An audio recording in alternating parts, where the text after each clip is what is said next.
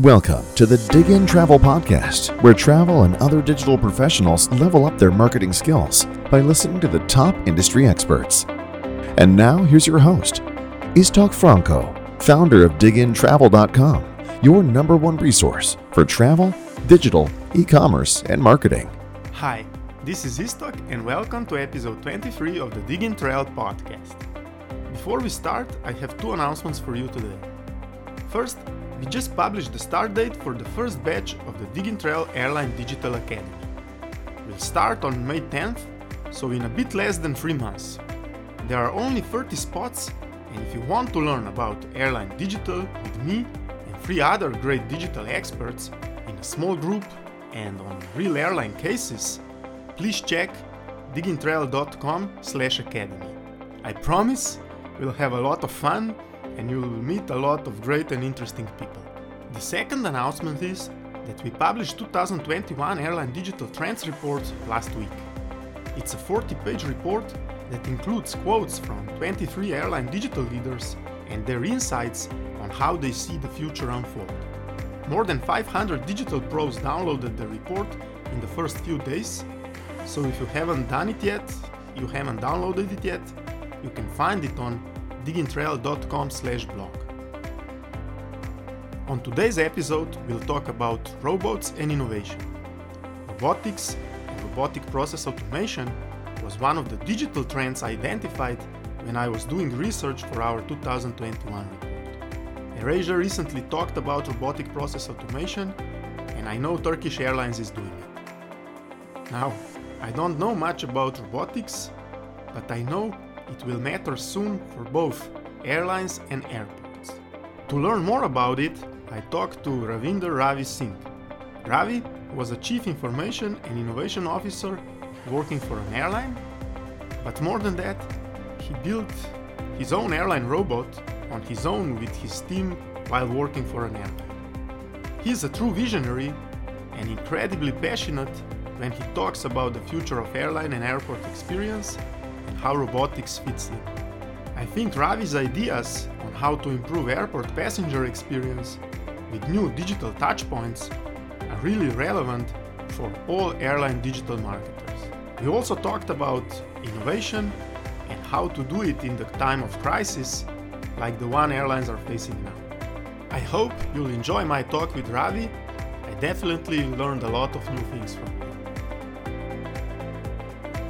Hi, Ravi, and welcome to the Dig In Travel podcast. Thanks, Istok, and it's a pleasure and an honor to be part of your uh, program. Yeah, I was uh, watching and uh, curiously your work, especially what you post on LinkedIn, on YouTube. And there are so many exciting things that I wanted to talk to you about about the robotics, about all the innovation and the digital trends uh, for the airline industry. Uh, so maybe before we start, Ravi, how are you connected to the airline industry? Because you worked for an airline, but I think you were connected even before and even privately. You are a pilot, if I'm not mistaken, right? I'm an engineer, and I'm a computer science as well as an aerospace engineer. So that's that's that's a connection. So and now it, now now it's a great time because convergence of computer science and avionics and aircraft engineering is converging. So these are exciting times. Uh, I have been associated um, uh, as a, as a, with with various government agencies and international agencies as a rescue pilot for for a pretty long time, couple of decades now. Airlines actually happened, uh, you know, five uh, five years back. You know, you know, uh, when when I was told to set up uh, tech and create the charter for innovation for an airline. But before that, I worked um, for for a group known as Airworks, which was involved in uh, general aviation MRO, you know, airline MRO, uh, insurance of uh, uh, private jets, chartering of private jets, flight management, uh, camo, uh, economics of selling and buying aircrafts, um, and almost painting livery of aircrafts.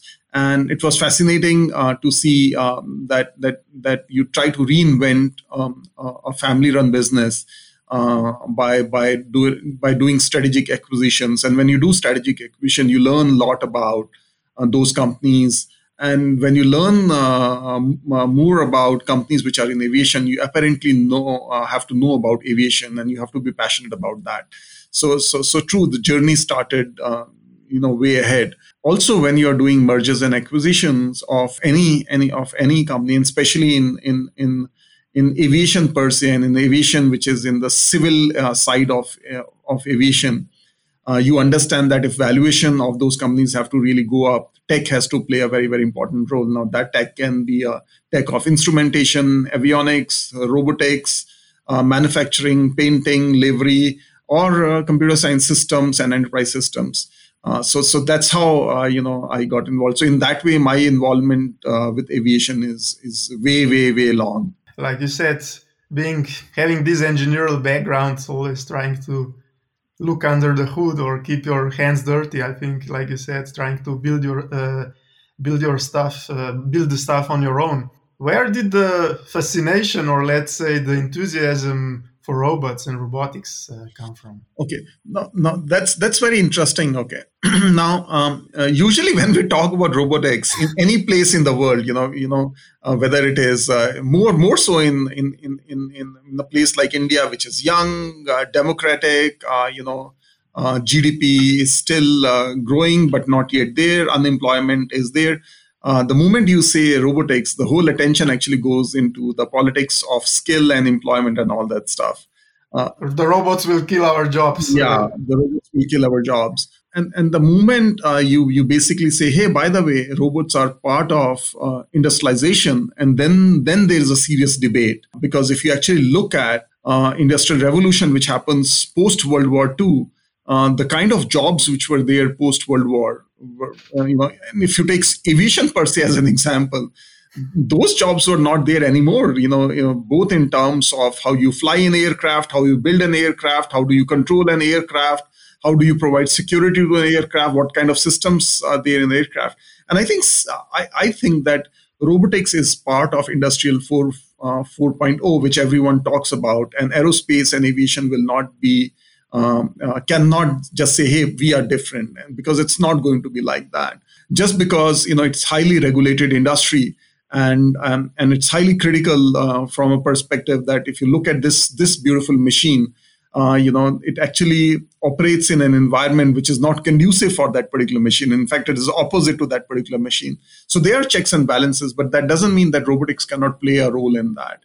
Um, and and my passion for robotics is an area of not expensive robots. My my passion for robotics is that look uh, definition of employment in airports and airline. If I take airports and airline example, have to change uh, if you look at any airport, you know, especially airports uh, you know, where where where aviation is growing, uh, you know, building an airport infrastructure is expensive. You know, right from land, you know, acquire, acquisition of land to build on it, and and there is a limitation of how many floors or how many stories you can build off it because air, air traffic controller rules and all that stuff. So when you have constraints of land, when you have constraints of parking, when you have constraints in air and space and all those stuff uh, you have to seriously think about machines, and robots are one kind of machines.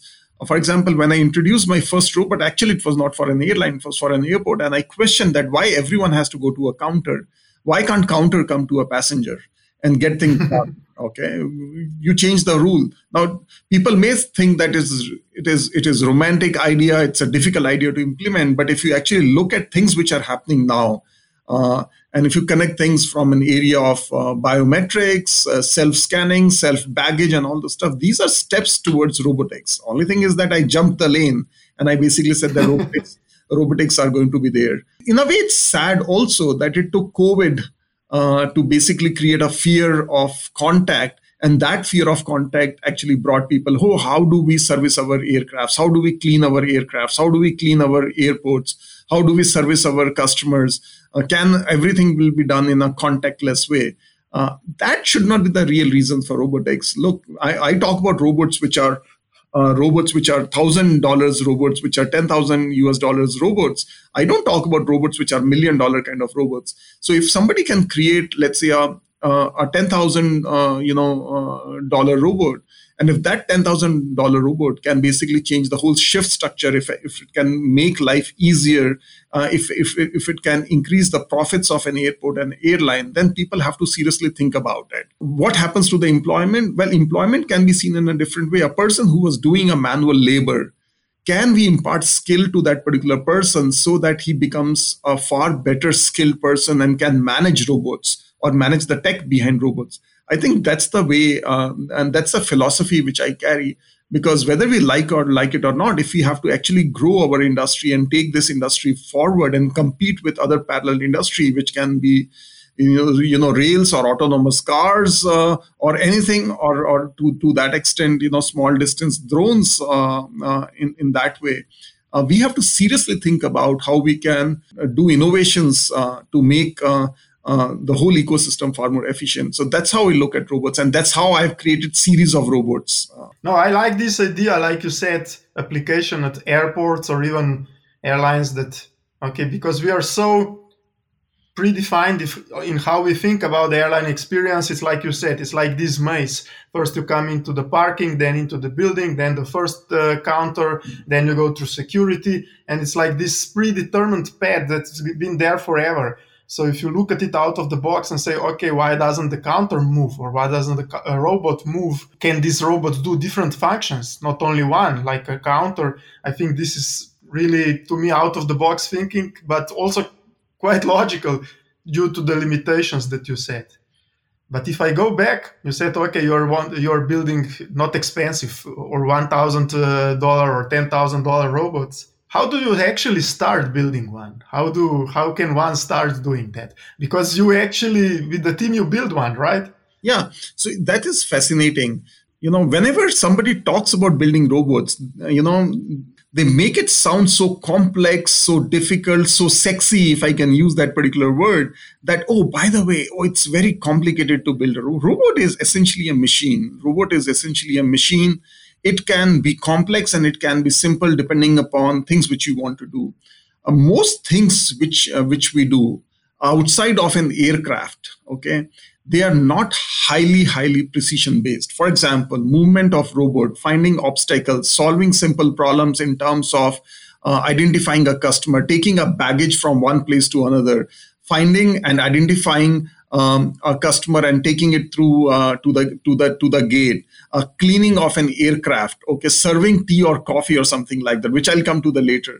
Okay, these are very, very simple things. Okay, these are very, very simple things which can be performed by very simple robots and the movement of robots is something very critical. If you want robot to basically climb stairs the cost goes exponentially up. But if you put four wheels uh, under the hood of a robot and if and, uh, that robot can be you know extraordinary well. If you basically use commodity cameras as an optics uh, to basically identify and solve uh, problems of uh, of obstacle recognition and avoidance. You know these are simple problems. So how do i create it? Well you know i created out of students uh, frankly okay?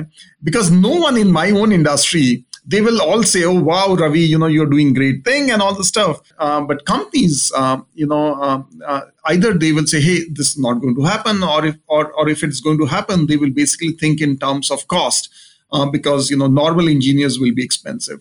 So I went to a university and I actually found four four students who were actually doing their engineering, and I said, "Hey, do you want to create this for me?" And they said, "Oh wow, that would be fun." And we created this thing. Uh, we we created mechanisms of robot. Everything was built on open source. And, and it was fun. Uh, but then robot needs to have a body and that requires fabrications and all that stuff. And luckily 3D printing came for our rescue. So we, we kind of 3D printed um, uh, it took us like four four chances to get to the right one, uh, but we just 3D printed, and that was actually printed out of another university's 3D printer, which they which they loaned us for a very very uh, you know small amount. And then the the third one was basically you know painting it and making it nice and all the stuff. For that, we actually went to a car mechanic um, and and he was the best guy. You know, he, he, couldn't speak he couldn't speak great English, but he knew how to paint machines, and he and he used all the tricks and all the stuff. So that's how I built my my first robot. Um, um, uh, and and it was fun. And once people saw it and it got the attention uh, which um, which I never thought it will get, uh, then it was far more easier. This was within an airport uh, kind of a thing. I love this approach. As we are talking before the show, I'm not that much into engineering or mechanics. My, let's say, background is digital marketing and e-commerce. But why I was curious also about your work and especially what you talk now is because we have a common friend. This is Stefan Thomke from Harvard Business School, and he's preaching about experimentation and how experimentation is the source of innovation. And we at the digital marketing space do this about we should experiment, do A/B testing. In that area of the world now, experimentation is, has grown exponentially because it's easy to do with software. But what you basically explain now, it's like this MVP approach to building a robot, and this is like uh, where I think we have a lot of time, especially in the airline industry, limitations because, like you said, we have this. Okay, this will take this project to build a robot will take two years, thousand, one hundred thousand of dollars.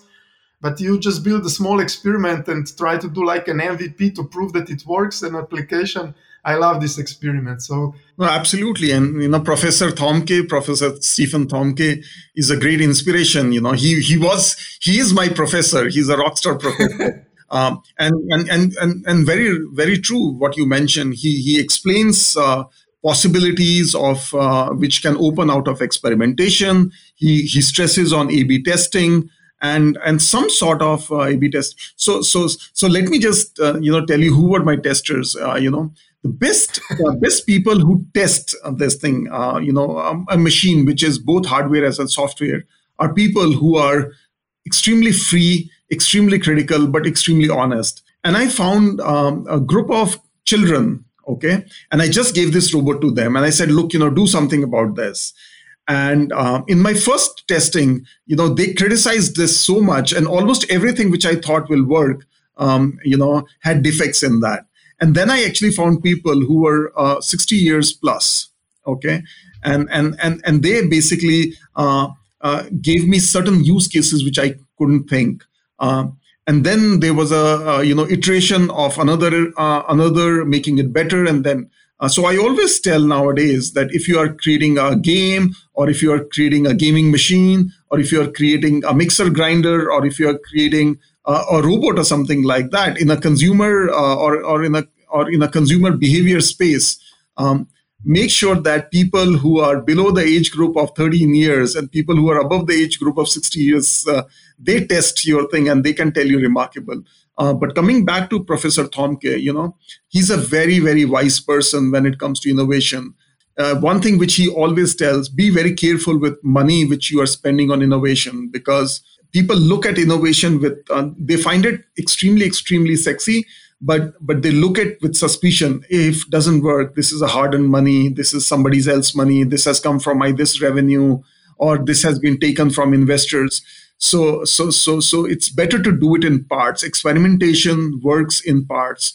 And and initial failures are actually good failures. So we had uh, in, uh, we had initial failures but they were small failures and we were able to fix it very quickly um, and the other thing which you rightly mentioned, right? This two-year business doesn't work in innovation. Oh, I'm creating this, and you will see the results after two years. You know, it doesn't work. You know, people have very very short memories nowadays. So let's say after the initial pilot or the initial robot, I mean, the obvious uh, the obvious uh, application in the airline industry is like automating of these repetitive tasks, like check-in, like boarding process, or uh, these things. What are some other applications that you see? How do you add some intelligence to the robot to yeah. be able to do more intelligent uh, tasks. Yeah.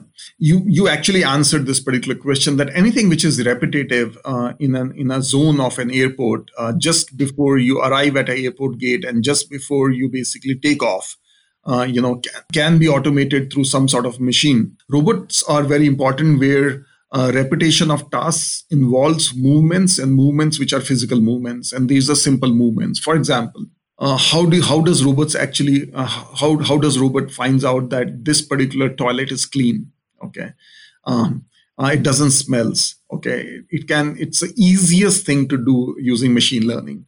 It's the easiest use case. Uh, people don't want to do it because they find it um, well first of all they don't know about it but that's the easiest one to do it um, and then I will go up in this in, in a difficulty. How do you satisfy a customer uh, based upon certain taxonomies of instructions, which are known one? For example, hey, I am this. This is my PNR. Uh, assign me a different seat. Have you assigned me a different seat? Where is my gate? Can you take me to that particular gate? Is my flight delayed? How much it is delayed, and all that stuff again this is not much difficult you know if if if robot misunderstands some some instructions again through very very simple machine learning code you can add those instructions and all that stuff. So that's a second level uh, which can be easily um, easily done. Third one is the emotional part of it. How do you how do you recognize um, someone um, based upon their behavior? Are they smiling uh, are they suspicious? Are they angry? Are they tired and all those stuff? Now that's a zone where you actually get into machine learning and a little bit of deep learning where accuracy is not that much. And if you really want to do an accuracy then you need a data set for a prolonged period of time.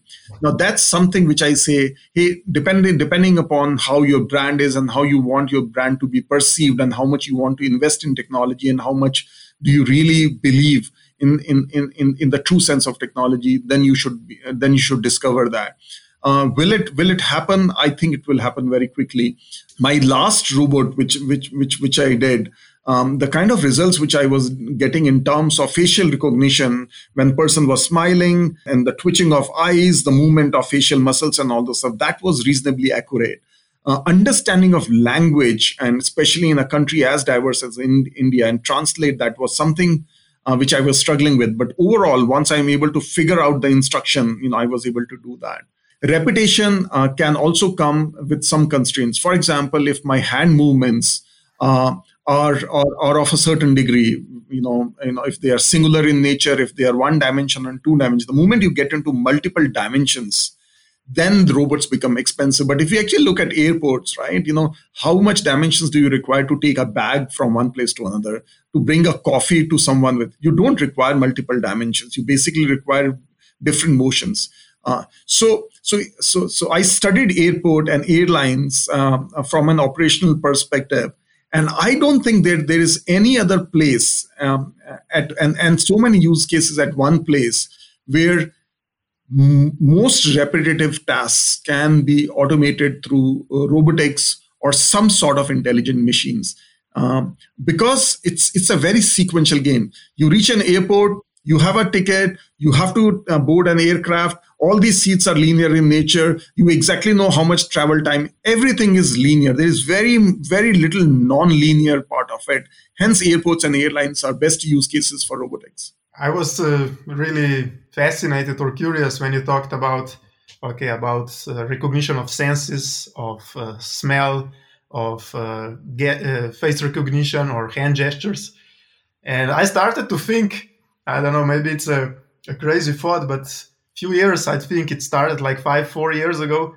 It seems like that every airline out there was building their chatbot. You know, it was like this simple uh, web programs that they put on the websites or on the Facebook Messenger pre- uh, platform, which, were, which was basically automation of the airline websites frequently asked questions. So and then they would do like PNR inquiries, rebooking. So basically, if you can put this chatbot from your website to a real environment and enhance it with uh, with let, let's say senses then I think he gets uh, another dimension, and this is uh, what you are talking about. I think. Yeah, and and and and and if frankly, if you actually look at the first level of dimensions, where you basically sense some very simple emotion based upon what people say and the meaning of those words, uh, they are pretty straightforward. Are you angry? Um, you know, are you happy? You know these these uh, these extreme emotions are, are easy to find even through uh, you know you know simple NLP code. Uh, only thing is that you need to have a sustainable uh, data data set of, of learning. But once you're able to achieve that, then you can then you can achieve uh, you know consistency. Uh, my my hope is that you know it took airlines to basically observe uh, typical retail companies, then financial services companies, and almost every other industry before they adopted chatbot.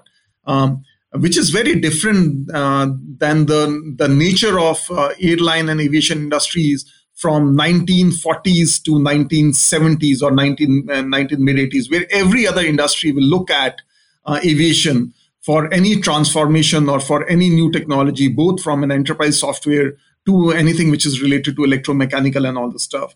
Now, strange thing is that today, uh, when I when I talk about uh, you know future of uh, uh, of motors, everyone looks at aircrafts and what kind of motors are there. For example, if, if you actually look at most motors uh, which are there in mixer, grinder, ACs, and all that stuff, which are commodity products, they're induction motors. Whereas airlines are basically saying that, hey, maybe there is usage for SRM motors, which are rare earth free, um, uh, which has uh, very less heat dissipation, uh, which are highly, highly performance oriented. On one hand, you know, once you get into this beautiful machine, you see all kind of breakthroughs which are happening. Aircraft are becoming lighter and lighter.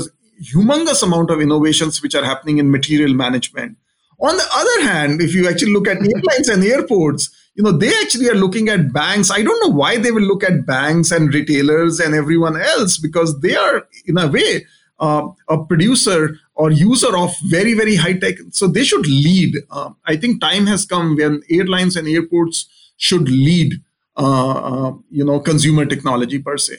Maybe this is again more from my, let's say, digital marketing hat. If we put an, a robot, let's say, in an airline environment, like an airport, anywhere. What I see where we as an airline industry struggle, and you were a CIO, so probably you know this firsthand, is we have a lot of diff- uh, different digital touch points that are not connected.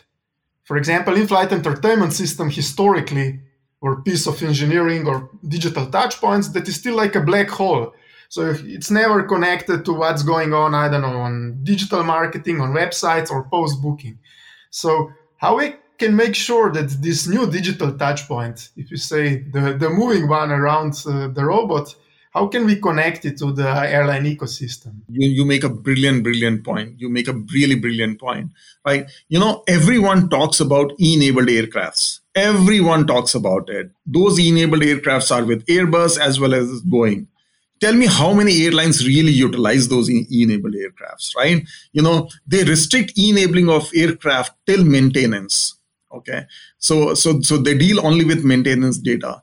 Nobody stops. You know i have given this uh, uh, you know this example so many times. Aircraft to me is a is basically a, a at the most there are three network subsets. Okay. Uh, there are three subnets which work. Those three subnets are highly secure and there is a reason why they are highly secure.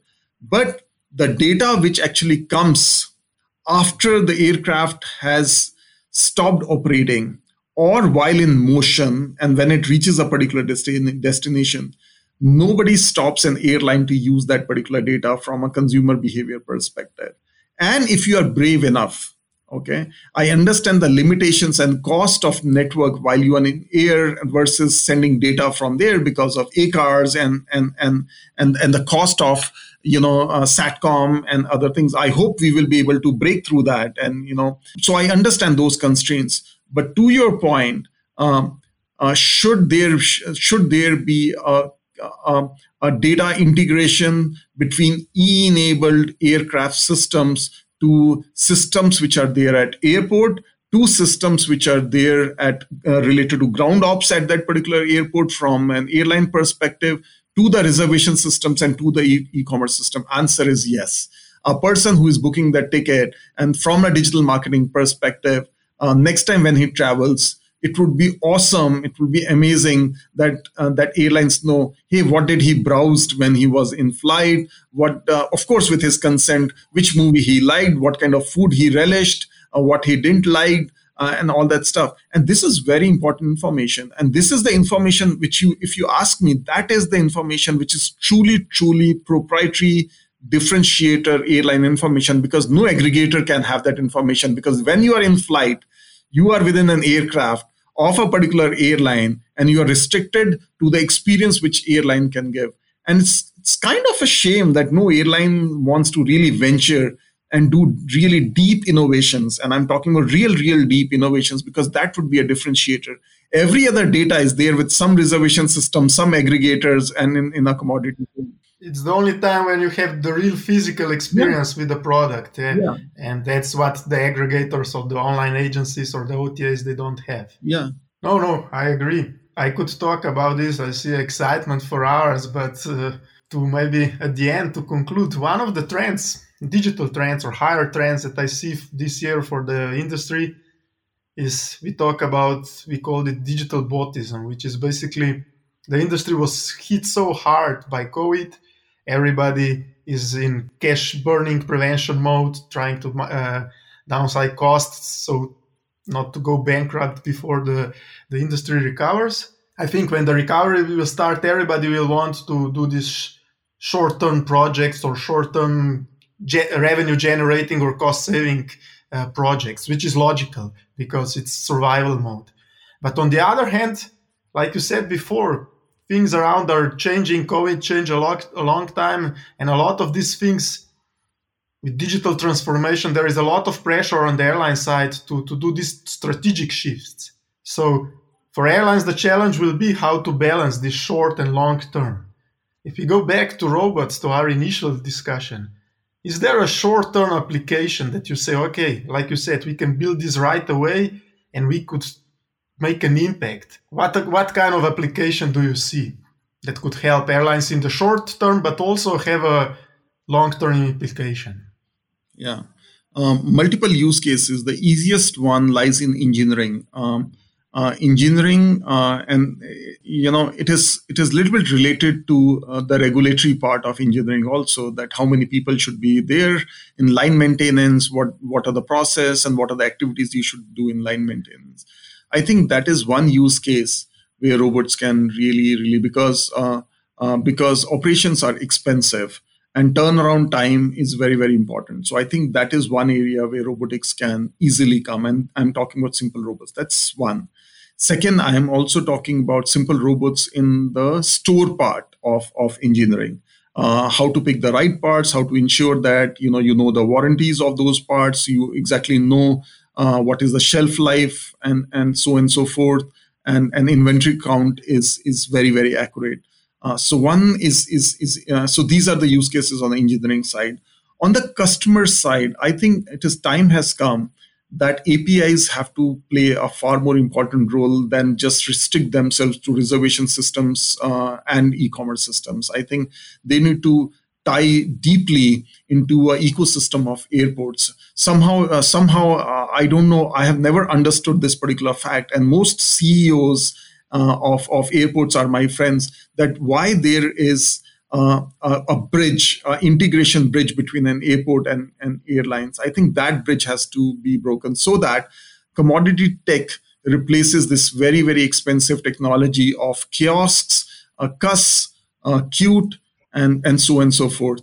I think and and I and at that place I think APIs which are traditional native APIs um, of of airlines in combination of robotics and, and, airport systems they are brilliant use cases. They will bring the overall cost of industry uh, dramatically come down, and then you know airports can charge airlines lesser in in in, in the aspects of space, uh, in aspects of systems, right from monitoring to uh, kiosks and custom. So these are two easy use cases.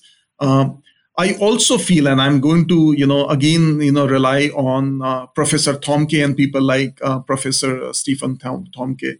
You know, when when when there is the toughest time, uh, you know, the easiest, cheapest, and the best innovation happens during that particular time.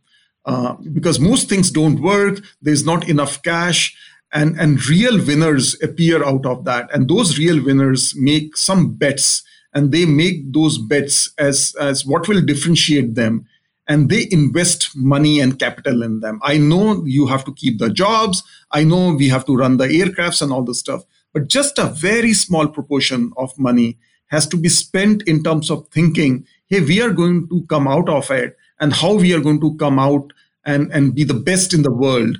And that's where the innovation money should go. Now it depends upon whether you want to put that money in robotics or you want to put it in digital marketing or you want to put it in anything else which you want to do but that is a very very important element of strategy and history is is all about facts if you actually look at history of any company irrespective of aviation um, you know banking manufacturing forests anything you will look at companies which have survived for a very very long time uh, uh, during tough times, they did investments. And I think airlines should also and airports should also seriously think about carving an innovation budget and use it to create a differentiator now. I agree. Like you said, when there is not such pressure like we're uh, seeing now, then we are more in this optimization mindset. So we try to optimize the 10, the 5, the 15%. But when you t- try to really change things, so change the for 100%, you need to have a different approach out of the box thinking and go back and innovate. And I hope, like you said, some of the things in our industry will change. The whole, some of the ecosystem, like you said, is built on some uh, legacy technology, some legacy uh, digital environment, and hope it will change for the better. Ravi, thank you. This was a great talk. I will share uh, the links and the videos to some of your inventions with the audience. I really recommend everybody to check it because, uh, at least for me, it was I saw this great enthusiasm and innovation, and I will continue monitoring your work in the future uh, in the area of especially robotics. Thank you. Gratitude for that it was a privilege and an honor. And if if I can if I can help or contribute and co-create um, with with with your audience and with communities across the world, you know, I, you know, I will be very very happy to do so. This podcast is supported by Pros. Are you looking to optimize revenues across revenue management, retail, and distribution? With more than 30 years of experience and a legacy in the airline industry, Pros provides AI powered solutions that optimize selling in the digital economy. Pros customers, who are leaders in their markets, benefit from decades of data science expertise infused into our industry solutions. If you like this podcast, check out Pros Podcast, The View from 30,000 Feet on Spotify, Apple Podcasts, or Pros website.